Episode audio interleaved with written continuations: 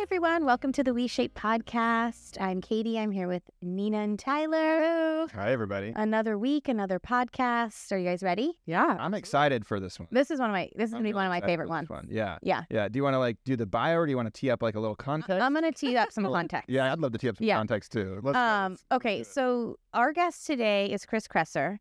Um. I don't. Tyler and I are gonna have an argument over who's the biggest fan, and and I'm gonna win. um for i was joking with chris before this that like this is legitimate it's actually not a joke but for like the last 10 or 12 years if any health question or anything has come up in my mind i google the question and then i put chris kresser. And then i look for some article that he's researched and written. And most of the time most of my topics are covered. So um but anyway he is a wealth of knowledge and we have a mutual friend um can I and- can I share the story? okay. Like, okay, I- sure, like, sure. They're already arguing over it. Yeah, Who's yeah, got yeah, yeah. whole space here. No, so um, yeah, we both were introduced to Chris a long time ago, 10, 10 12 years ago, um, in terms of just like his podcast and his work he was doing within the, the kind of the paleo community and the ancestral health community at the time. And um, uh, it was a, I took a lot of information from Chris, was always a big fan. He was such a wealth of knowledge around this stuff. And um, and then, you know, years had passed. Um, and I had like a it was like a little health issue thing that I was kind of trying to face, and I was like, I need to find somebody who's like an amazing functional health doc. And we were talking to a mutual friend, um, Katie Wells, the wellness mama, and she's like, I can connect you with Chris. Like he does blood work and stuff for us. I was like, oh my god, that'd be amazing. So she connected us with Chris, and we actually started working with Chris at his private practice for I think a year or two um, before he ended up um, closing the private practice and going full time teaching um, uh, practitioners. And uh, and then also um, at one point in my life, I was recognizing how much my impulsivity and my brain and my craziness was just going going wild. I was like, who is the most chill person I know? and I thought of Chris for some reason in that moment. I was like, he's just so Apparently, mellow. Chris is just the answer He's to so all mellow. questions. Google is canceled?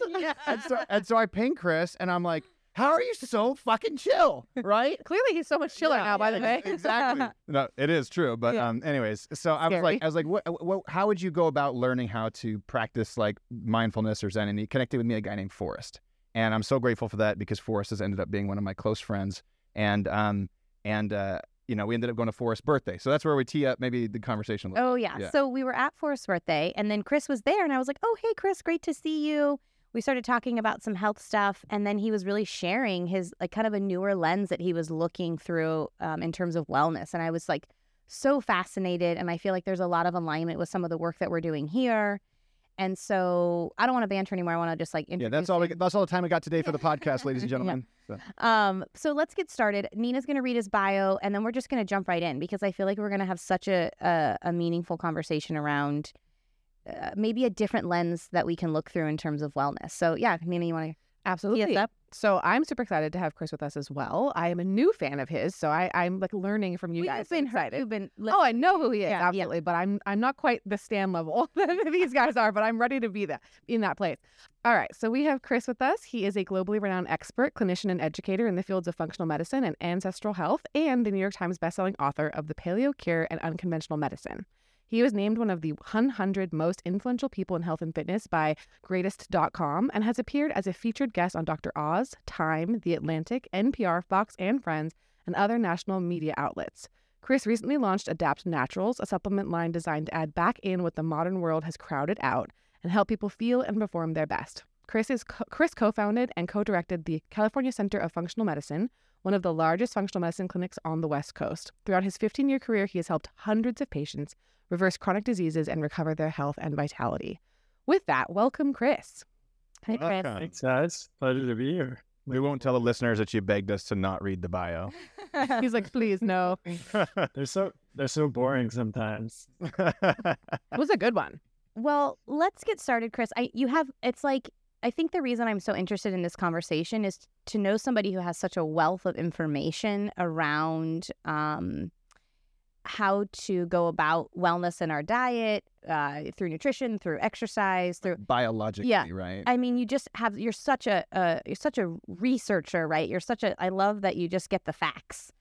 Um, but when we were talking at that birthday party, I was just really um, curious about sort of a recent shift in perception. Not that you obviously have thrown your old understanding and knowledge out, but you've sort of, it sounded like to me like you had added in a new lens or a, a, another layer of perception. So I'm just curious if you can share, I don't know where you want to even start with that, but um, if we can just somehow start there. Sure.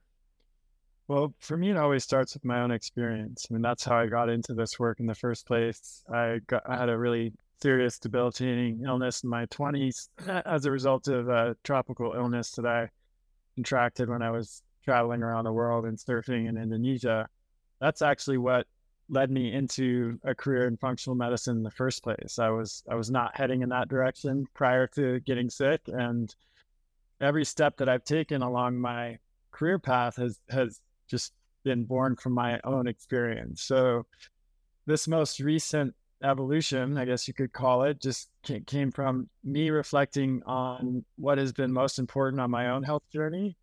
And then also what I've witnessed in being able to support hundreds of patients on their health journey and also training now uh, over 2,000 healthcare practitioners, doctors, nurse practitioners, health coaches, variety of different uh, backgrounds, but and hearing their stories of what's been important in their practices and what they've learned in guiding and supporting patients. And the, the gist is we all know that a, a healthy diet, getting enough sleep, getting enough exercise, spending time outdoors, all of these things are important to our health and well being. But there's more to it than that, right? Um, w- what I started to notice is that I had patients who were doing a lot of those things well, but they were still unhappy.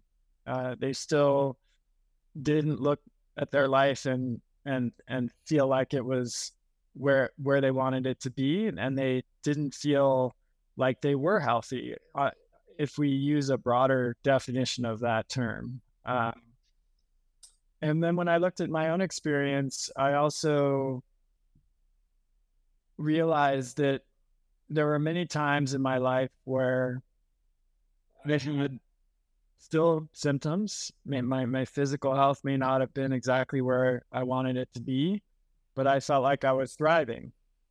And in our culture, we tend to define health as merely the absence of symptoms or disease.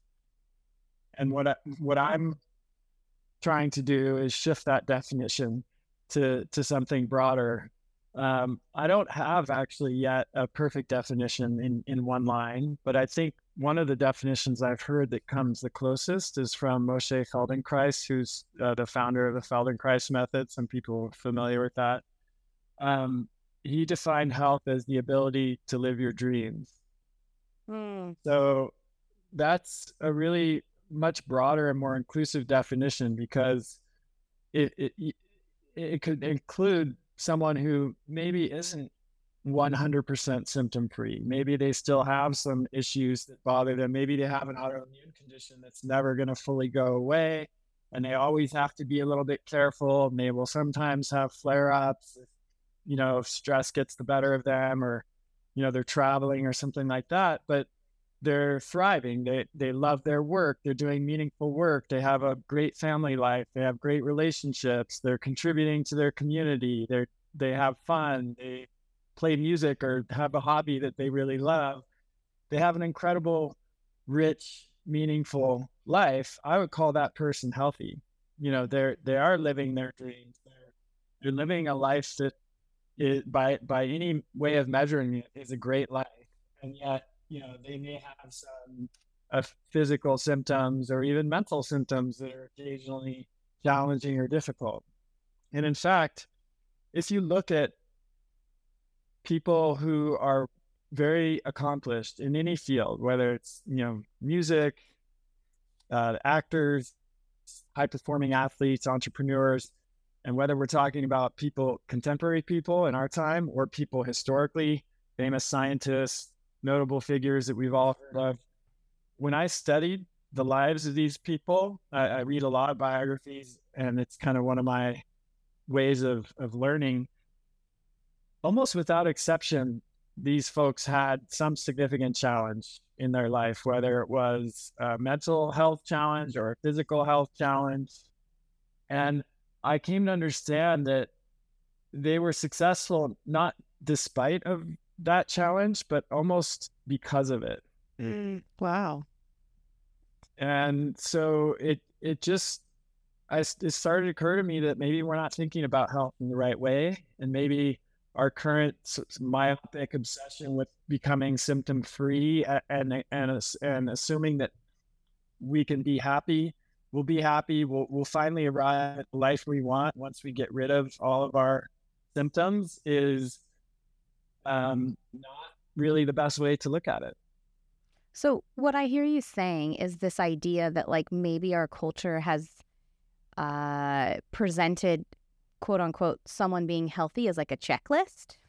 Because that's how I started to feel. Like, if you just check all these boxes, everything will be great. And we're really missing like a huge component, maybe energetically, around someone's like attitude about that. And so it, I think a lot about um, I sometimes I talk about my uh, my dad on this podcast because he's such a I don't know how to describe pops, but he's just grounded. He he just has the ability to have a really amazing attitude regardless of what's going on around him. Okay, so like a quick example is at uh, a funeral we went to. Pops walks up to the casket and goes, "What a gorgeous casket! Look at all this fine woodwork right here. Isn't that wonderful?" And I and I and I started and he doesn't, you know, and I started to realize throughout my life as certain circumstances would pop up, I often would ask myself like what would Pops's perception of this situation be?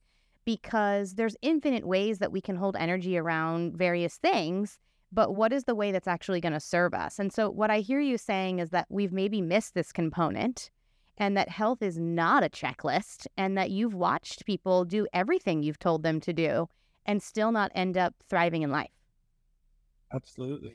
Yeah. And there are a few um, corollaries to that that I think are really important that often get left out of the conversation. One is that I've come to understand health as an ecosystem rather than just an individual endeavor. And there's so many examples of this, but let's consider someone who grew up in the inner city and you know didn't have access to healthy food was surrounded by air and water pollution. Is it if that person ends up developing a chronic disease is that something that's fully in that person's control? Of course not. They are shaped by their ecosystems some of which they had control over but a lot of which in that case they didn't have control over. They didn't have a choice. And many people today still don't have as much choice as they would like over the factors that influence their health in the research literature, this is these are referred to this as the social determinants of health. So there are things like the environment that we live in, the air we breathe, the water we drink, the social factors like levels of stress, poverty, all of that. And it's really kind of a, a it, it's a narrow viewpoint to assume that the individual choices we make are the only things that impact our health. That's just simply and objectively false and it's even it, it's it becomes more false for people who are disadvantaged, you know, economically or socioeconomically. So that's one thing that's worth pointing out. Another, it, it, on a slightly different track, is that um, we've learned over the past, there's been a revolution in the understanding of neuroscience in the past 40, 30 to 40 years. And one of the, one of the concepts has really shifted the way I think about health is called neuroplasticity. So, neuroplasticity is the understanding that changes in our thoughts, behavior, and our emotions actually change the structure and function of our brain. So, when you when when people are first exposed to this, it can sound pretty woo woo. You know, it can sound mm-hmm. like, oh, okay, I'm just creating my reality all the time with my thoughts, and um, and I think people have a, a understandably a, a, an aversion to that. But we're talking about hardcore neuroscience right now. These these changes, when I say structural structural and functional changes in the brain, I mean changes that can be measured with an MRI or brain scan. Like these are objective changes that can really be measured in the brain. And what we know now, and there's a saying fr- uh, from this world of neuroscience neurons that fire together wire together. Mm-hmm. So what this means is that if if if you have any kind of habitual pattern of thought or behavior or emotion, the neurons that are associated with that pattern will get fired repeatedly, right? The more those neurons get fired, the stronger the connections between them become, and this and this and the bigger actually those neural pathways become, and that can be imaged with a brain scan. So an analogy I like to use is like a road system. The, these habitual patterns of thought and behavior become superhighways. So it's way more likely that a nerve impulse is going to travel down that massive superhighway, whereas the less common or not non-habitual patterns of thought and behavior become like the side side roads or even the dirt roads, and those are just going to be less traveled, and and they're likely to be less traveled because of that. So it's a good news, bad news situation because it means that once those habitual patterns are in place, they're far more likely to be perpetuated. Uh, and that's what explains how we get stuck in ruts. The, the flip side and the good news is that studies, countless studies have shown that we can rewire the brain. And by shifting those patterns of thoughts and behavior, we can actually turn those dirt roads or side roads into bigger and bigger highways over time.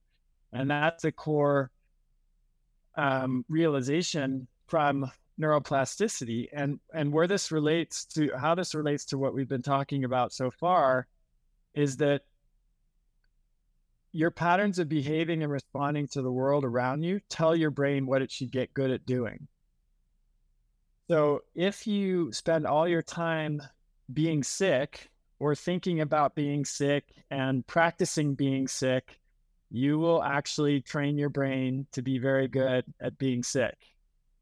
And I want to be clear here I'm not suggesting that sickness is all in our head, there's not a physical reality to it. I'm not suggesting that when we're sick, it's our fault.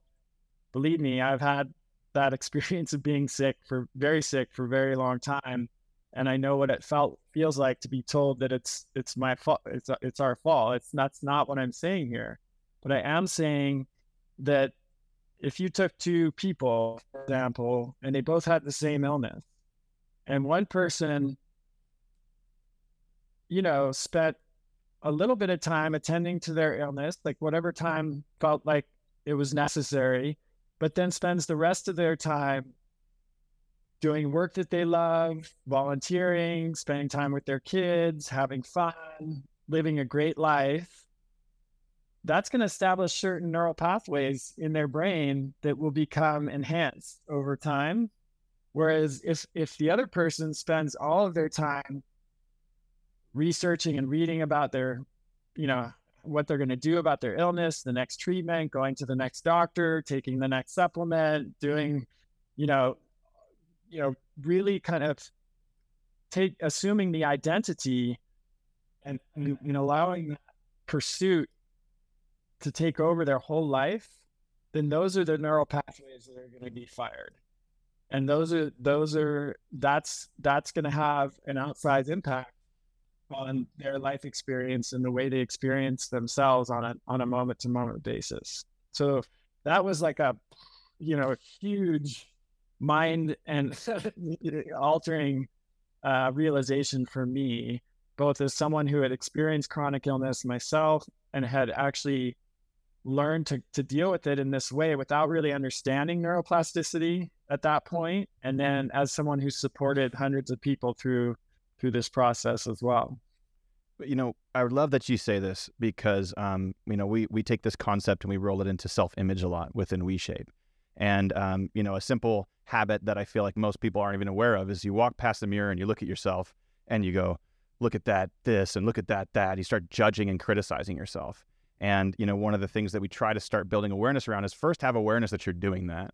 Second, try to start replacing it with something new and building that new neural pathway so the old one can start fading away. Like look at yourself in the mirror and think of one thing that you appreciate about yourself. Even if that thing is, hey, I woke up this morning and my body breathed all night without me having to think about it, right? And I think that's such a powerful thing to um, start bringing awareness to that you don't have to be stuck in these ruts, but it does take time, it does take repetition in order to um, create these new, stronger neural pathways that will support you rather than keep you stuck feeling, you know, whatever it is that you're you're struggling with. So um, I've heard you mention a lot of things so far in this podcast uh, about family and friendships and things that bring you joy in your work and stuff like that. But I'm curious if you could expand on any of the things that you might have discovered have you know really meaningful impact on people's experience in their lives that brings them to more closer to themselves and brings them more joy and happiness. And before he does that, I want to make sure I, I'm really like digesting this concept.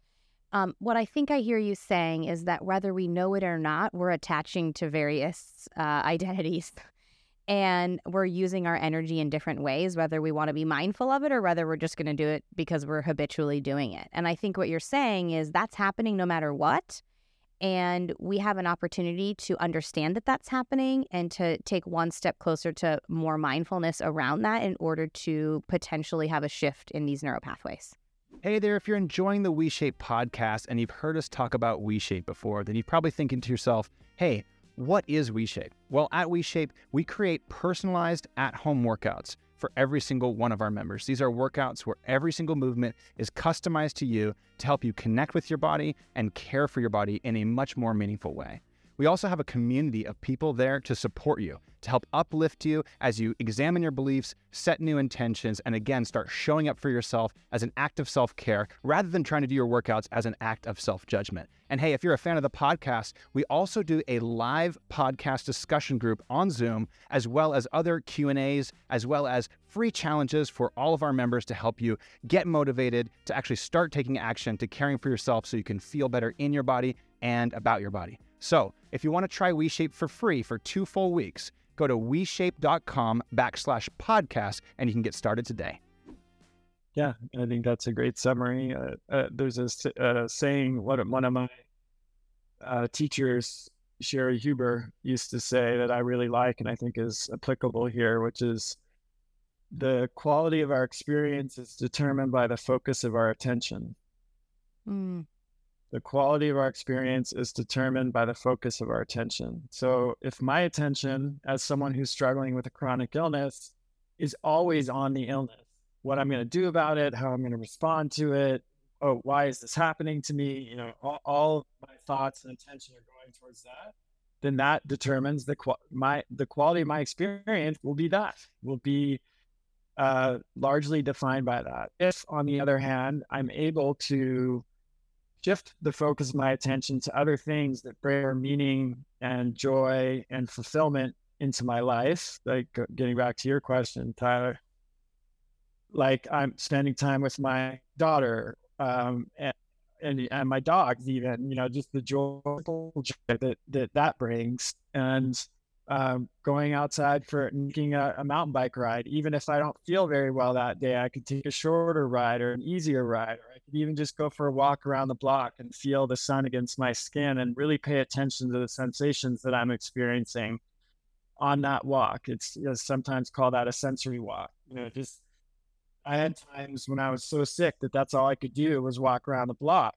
But when I did, I would make sure to pay as much attention as I could to all of the sensations that I had. Like maybe my gut was in incredible pain, but was there another part of my body that was not in pain?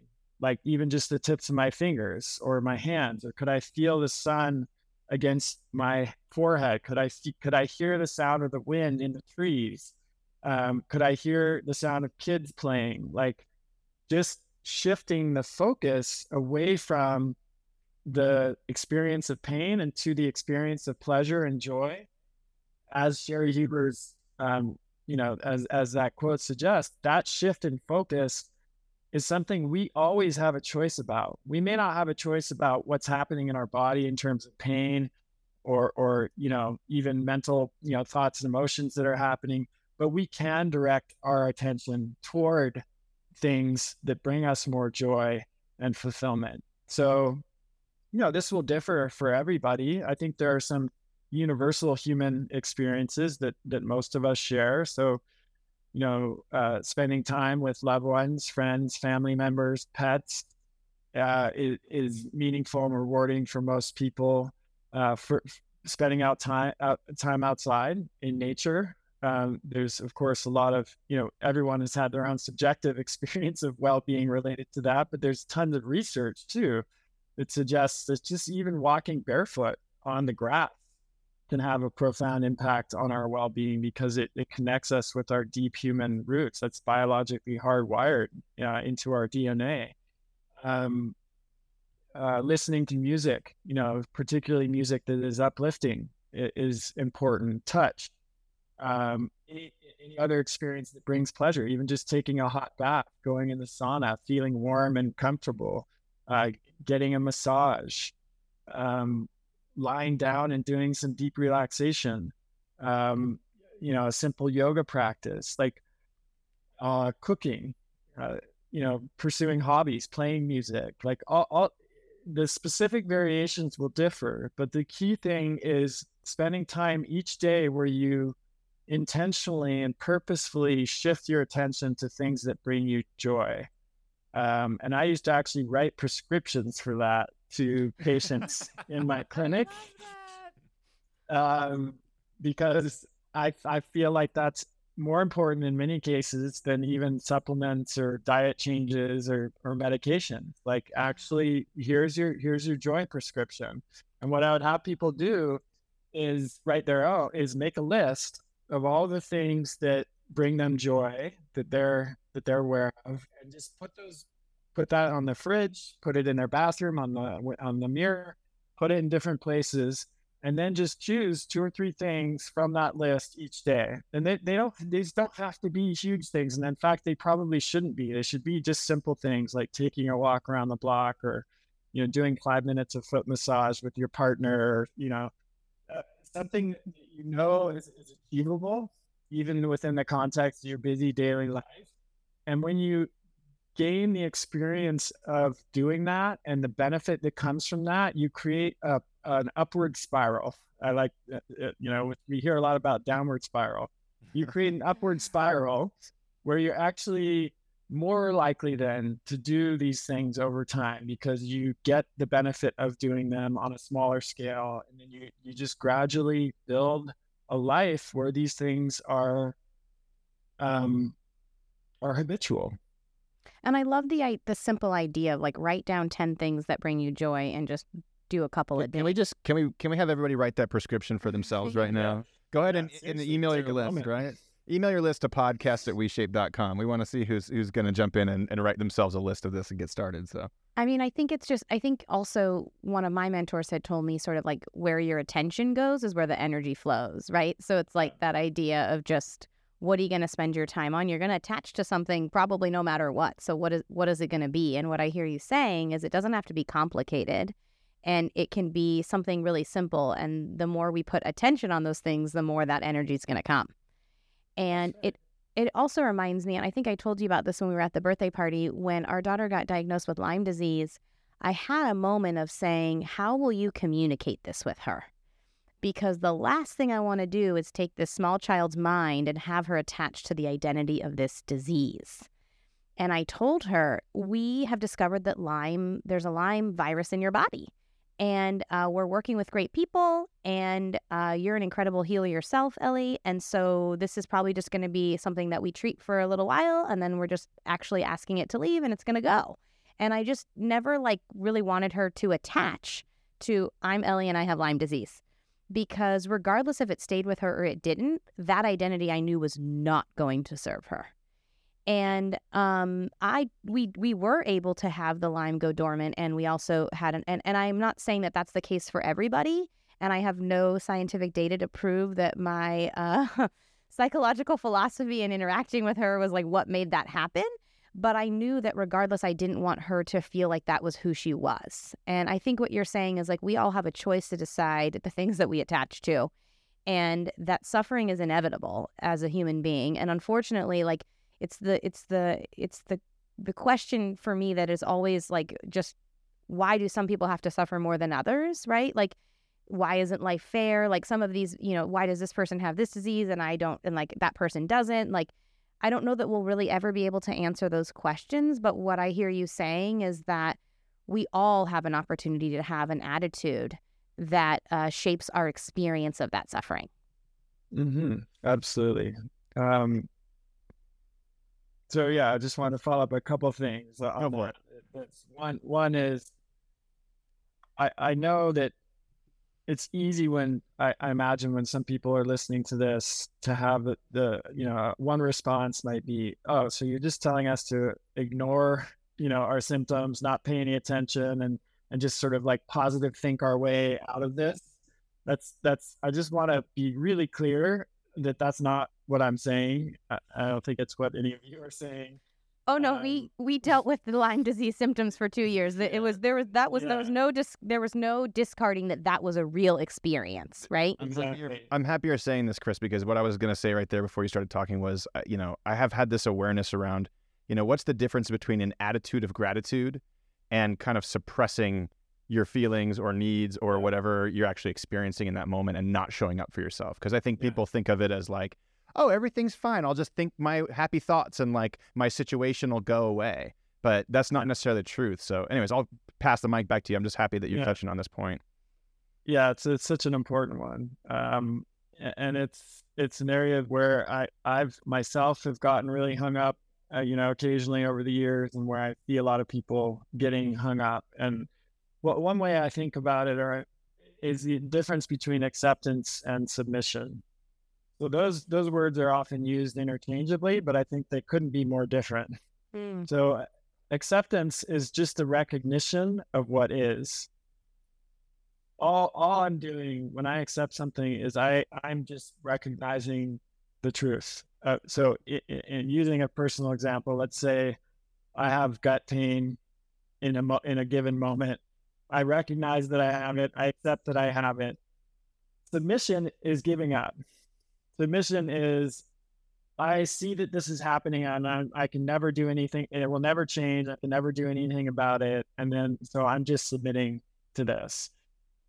Those are really different concepts. Uh, and I, I think what happens, it's, it's inevitable when someone hears a conversation like this, they think, oh, you're just, you're just saying we should just, sub- I should just submit to my illness and give up on trying to do anything about it and make, make myself better in the future. Absolutely not.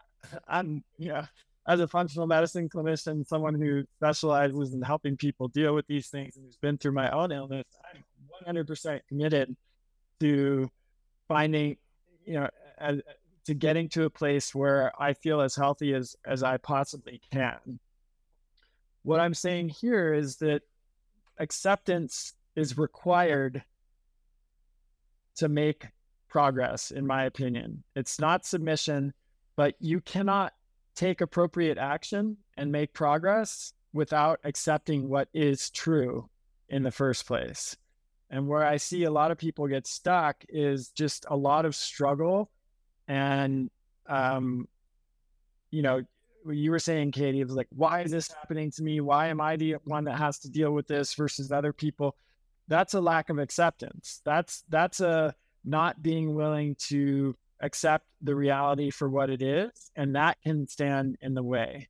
Once I accept what is really happening, then it's up to me how I'm going to deal with that. And I actually, with my patients and with my, in my own experience, I've used this analogy of zooming in and zooming out, like photography, right? So there were times in my in my journey where I really needed and wanted and had the energy for diving into like strict diet, taking a new supplement routine, a new treatment protocol, you know, the the like a lot of focus on addressing the the symptoms and trying to get to the root cause of the problem and and and resolve that. And that's totally appropriate. But if all of my time is spent zoomed in that way, I'm going to lose the bigger perspective that you get when you zoom out. And what I found was that I had to alternate periods of zooming in and zooming out. Zooming out meaning like I'm going to actually soften my, you know, my focus on all of those things, and I'm going to maybe start attending to other things like time, more time with my family, or you know, picking up a new hobby, or my work, or things that other things that brought me joy and fulfillment. And that dance, like learning how to do that zoom in and zoom out, I think is really crucial, not just for people with chronic illness, but for anyone who's dealing with any difficult situation in their life. And last thing I'll say, Katie, is I'm really glad you brought kids into this because kids are maybe the best example of how we naturally deal with an issue without any kind of identification or story or belief around it. Mm-hmm. Most kids, most kids don't have that. Like if they get sick, they don't have a whole story around that. There, unless the parent has isn't it messed up? I was going to say when you start seeing your stories go into them, and you're like, "Oh no, what have I done?" I was going to say they don't unless we've given one one to them, but they're just dealing with it, uh, the pure experience of it, you know, which is often and and I've seen because I've worked with a lot of kids. I, kids are easier patients than oh, adults. Oh, yeah. Often because of that, they don't have the identification, they don't have the story around it, and they're busy doing other fun stuff in their life and not thinking about it all the time. So it's a really great example that you brought up. Yeah, I like this idea of kind of the zooming in and zooming out because um, I think it does get really easy to zoom in. And I saw this TikTok like a couple months ago. I like to go on TikTok University a couple times a week. And um, there was like this image of like planet Earth and then like them zooming out and you just like couldn't even see it at all. And I was like, yeah the idea that human beings are so significant and so insignificant all at the same time is always like extremely fascinating to me. You're a, you're a speck of dust yes. on this planet. so like yet this is your whole world, right? And so like I think sometimes when we are in a space of like suffering, maybe that is our first indication that that is an opportunity to to zoom out. Like that's the clue, right? Like I am stuck in something. Oh, I'm I'm stuck in. I'm I'm zoomed in. And so I wonder if that's our first clue. And like, even on a business level, like, you know, having a startup company, I tell people one of the hardest things about being in the space that we are right now is that we have to be individual contributors. So, zooming all the way in. And then we also have to hold the vision and the strategy for the business and zoom out. And that back and forth is a dance and it takes practice and it takes time and it takes trust and it takes a lot of things. But I think it can be applied to what you're saying as well. It's like if we've spent our whole life zoomed in, then it's going to take time and practice. So I want to encourage people that we're not just going to like develop this skill overnight. What you're talking about is a, is a, is a muscle, a pathway in the brain that has to be practiced, that has to be worked, but it's always an option. Can I take a counter argument to that too? Um, so you know, I hear you saying that people, you know, submit and they they get stuck, and I hear Katie you saying like people get stuck in the unfairness and whatnot and we're talking about zooming in to you know what your experience is and then having the capacity to zoom out. And i don't want this to be uh, misconstrued as an argument to not be able to do that. I think that's very important. But i think that a lot of people get stuck um, not zooming in enough sometimes to their experience as well. I think that people are afraid to experience their feelings around their situations. And you know when i've processed this a lot in, inside myself and, and meditated on it what i what i come to at least in my own world is you know when we actually zoom in enough we can find things that we can touch on. And for me it starts with like maybe it's anger or rage or unfairness or something uh, you know this, this emotion like that. And if we actually zoom in on that enough and let it go then all of a sudden we can feel sadness and we can get through that sadness and we start to feel something different. And then the sadness melts away and then we get to acceptance. Oh interesting. Now we can get to acceptance like this is what it is. And then underneath acceptance is compassion for self. And then underneath that you're like wow, I can actually experience joy again. And then you can focus on a new problem problem and it starts all over again. So do but, you, um, do you think that you can't zoom out and hold space for your emotion at the same time? Um, I think that that is sounds like a black belt practice to me. Um, sounds like a practice that you need to have a lot of time and experience on. I think I'm just trying to bring awareness to the reality that I feel like a lot of people are kind of afraid to zoom in enough to process an experience that they're having all the way fully. Well, let me let me let's make a distinction, between, and let me maybe just clarify what I mean by zooming in and zooming out. Sure. It's slightly different, I think. Um, what I'm referring to more in that in that analogy is where our attention is going related to how we're dealing with a problem or a challenge in our life, mm-hmm. on, on a sort of practical level of like how we're approaching it. So, like, let's say I have a chronic illness uh, I'll just use my own history as an example. So there was a period you know, early in my chronic illness where I was seeing lots of doctors, I was t- trying lots of special diets, I was doing lots of different treatment protocols, and that felt totally appropriate. You know, it was where I was at. It was it. You know, I had just gotten sick, and I I was trying to figure out what was going on and trying to, and get to the bottom of it and and, do something about it. But after a few years of, of doing that, with not you know having some re- results, some positive results, but not what I wanted, it, it became clear to me that just you know that definition of insanity right? Like just do, doing more of the same is, is maybe not going to lead to the outcome that that i would like. And so i actually purposely this is when i moved to esalen and met forrest by the way uh, a mutual friend because and for those who aren't familiar with Esalen, it's a retreat center in Big Sur where there's a lot of emotional and psycho-spiritual kind of workshops and work offered there. And, and I lived there for two and a half years. I worked there. And my purpose in doing that was hey, I've tried this zoomed in approach of like, you know, taking, doing all these treatment protocols and seeing doctors and all of that. And it hasn't really created the results that I've wanted. So I'm going to zoom out and like bring in some broader perspectives here. You what know, else like, is there? yeah, what else is there? Like, could I, what happens if I just turn my attention away from my physical ill, like the the symptoms of the illness, and and really trying to like get rid of those, and just like learn something new, and like do do like meet a lot of new people, and uh, live in this beautiful place, and spend a lot of time outside in nature, and just like relax the goal orientation, and shift it to something else.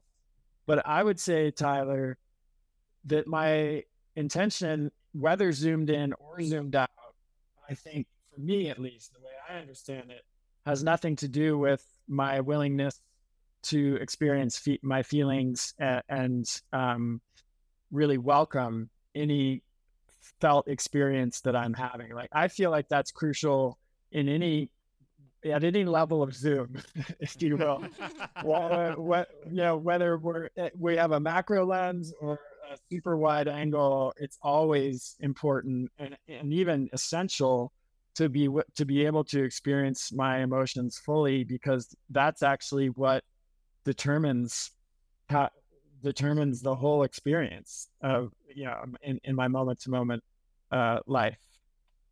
Well, thank you so much, Chris, for clarifying the zoom in versus zoom out, so that we can uh, be speaking the same language there. Yeah, let me let me give you like a very specific real world example. Yes, I please. think this could be helpful. So, let's say, um, so a couple nights ago, I had uh, some gut pain, and this is like my history was a digestive kind of illness. So, like when I have symptoms, still it tends to be gut related. So I have that pain. The first thing I do is, of course, notice that I'm feeling that pain. And then inevitably, there'll be some feelings or sensations or emotions related to that pain. So it could be fear. Oh my gosh, am I going to, you know, is this starting again? Like, I, and then thoughts related to that pain, like, which, you know, that is this going to happen again? That's a story. That's a belief. That's a, that's a thought pattern that can be pretty habitual that's related to fear um, but i have a choice in that moment like or, or, or lots of choices i could make so one is i could like get on the internet and start doing some research like what's what's going on here another i could think about what i ate was it something i ate was it something i did i could think about you know what what should i do? Should i take a supplement? Should i do something you know should i no, nothing is wrong with any of that, right? Or another choice could be that I would lie down on the floor and just put my hand on my belly and do some breathing and relax and, and some just relaxation and even send love to my to my belly just putting my hand on my belly. Or i could suggest to my daughter that we go and take a walk or take a bike ride. Or I could go sit with my dog and rub my dog's chest. You know, like there's all of those are totally appropriate responses, but they will all lead to a different experience, right? Mm. And so I'm not saying that any of those choices are right or wrong. They all might be appropriate given uh, the, where you are, where I am on my zoom in, zoom out continuum. But if the choice is always to go into, oh my God, is this happening again? What does it mean? Did I eat the wrong thing? I'm going to get on the internet and see what diet I could do that's going to make this better. Like, if that's always the response, that's when I see problems in myself and with my patients. And I think for a lot of people, that is always, or at least often, the response. Mm. I mean, it reminds me of what Nina says a lot. oh. Um, What did she say, Ella? which is I want to be really clear about this because I think it can be misinterpreted. But uh, feelings aren't facts. Mm. Uh, not to be confused with feelings aren't valid. Right. So feelings aren't facts. When you say that, what I take from that is that doesn't have to drive a decision. And I think that's what you're saying. It's like you can have the feelings; those are valid experiences, but it's it doesn't have to drive the behavior.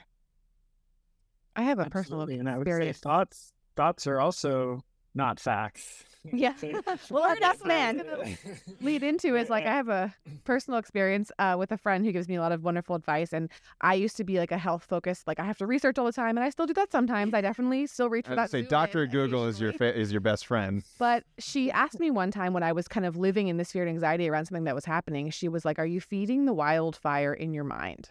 And I was like, Mm. "Oh yeah, big time." Yeah. Like this behavior. lit everywhere. This Yeah. behavior is Yeah. feeding the wildfire in my mind, which is feeding more of this behavior, which is then it's like again, we want to go on an upward spiral, not a downward spiral. And when she gave me that piece of information around like, does this behavior serve like the outcome you're hoping for? I was like, no, it's absolutely building anxiety. It's creating more distress. Um, and and I kind of had to have a, a zoom out, like you were saying, around acceptance of something. To me, uh, it doesn't mean you have to like it. It just means that it is. And I think for a long time, I was in this headspace of if I have to accept something, then I have to be like super cool with it. Like, great, this is so wonderful that this is happening.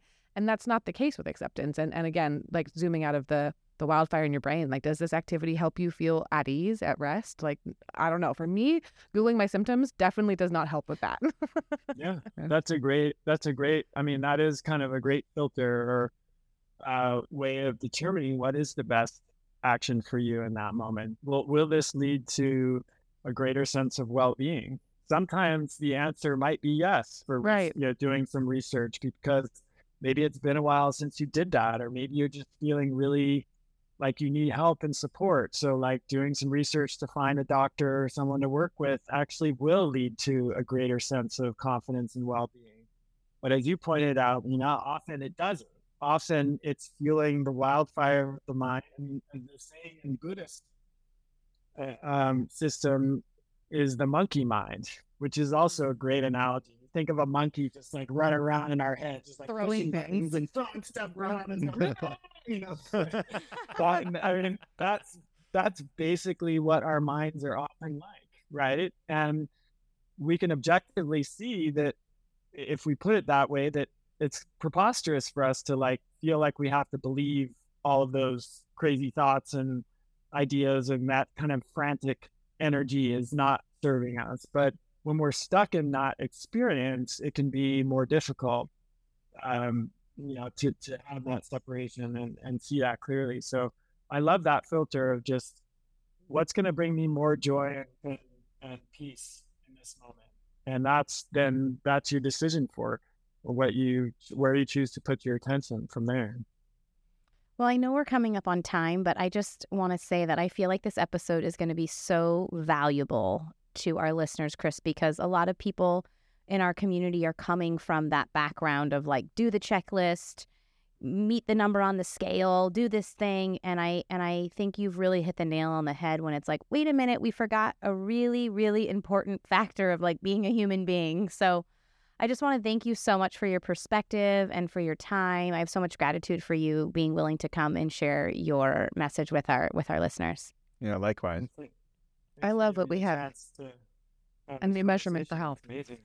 Yeah, yeah. I mean, it's I, I'm what I'm excited about is just um helping people to create more space in their life for joy and the just incredibly rich experience of being a human, no matter where you're starting from. Like whether you feel great and are 100% happy with your health and where you're at, or whether you are really like in the depths of struggling with a serious chronic disease, or whether you're not happy with your weight. The the the message here is like it's it's in our power to experience joy and well-being no matter where we're at on that continuum and that's that's something that we have a choice about no matter what else is going on that's like the best news ever for me It's the best news ever. I feel hugely relieved. Yeah, like this yeah. huge weight has been lifted. Yeah, it is the best news ever. Well, thank you again, Chris. Where can people find you? uh, chriskresser.com is where a lot of articles, ebooks, my podcasts, all that stuff live. And then adaptnaturals.com is the supplement line. The, so those are like, that's joy in a, in a capsule.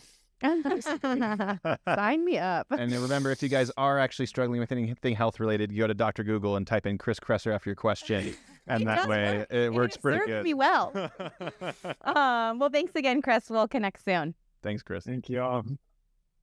Thank you so much for listening, and we hope you enjoyed today's show. Now, before you go, it would mean a lot to us if you could take a moment right now to subscribe to the podcast and then leave us a review. This helps spread the word so more people can feel lighter by shedding one belief at a time. Also, we want to hear from you. So if this episode impacted you or you have any questions that you think would be great for us or any of our future guests, please feel free to email us at podcast at weshape.com. And finally, if you want to try WeShape's different approach to health and fitness, remember that right now you can sign up for WeShape's Feel Good Challenge and get access to everything WeShape has to offer for free. Just click the link in our podcast description or go to WeShape.com slash challenge to sign up.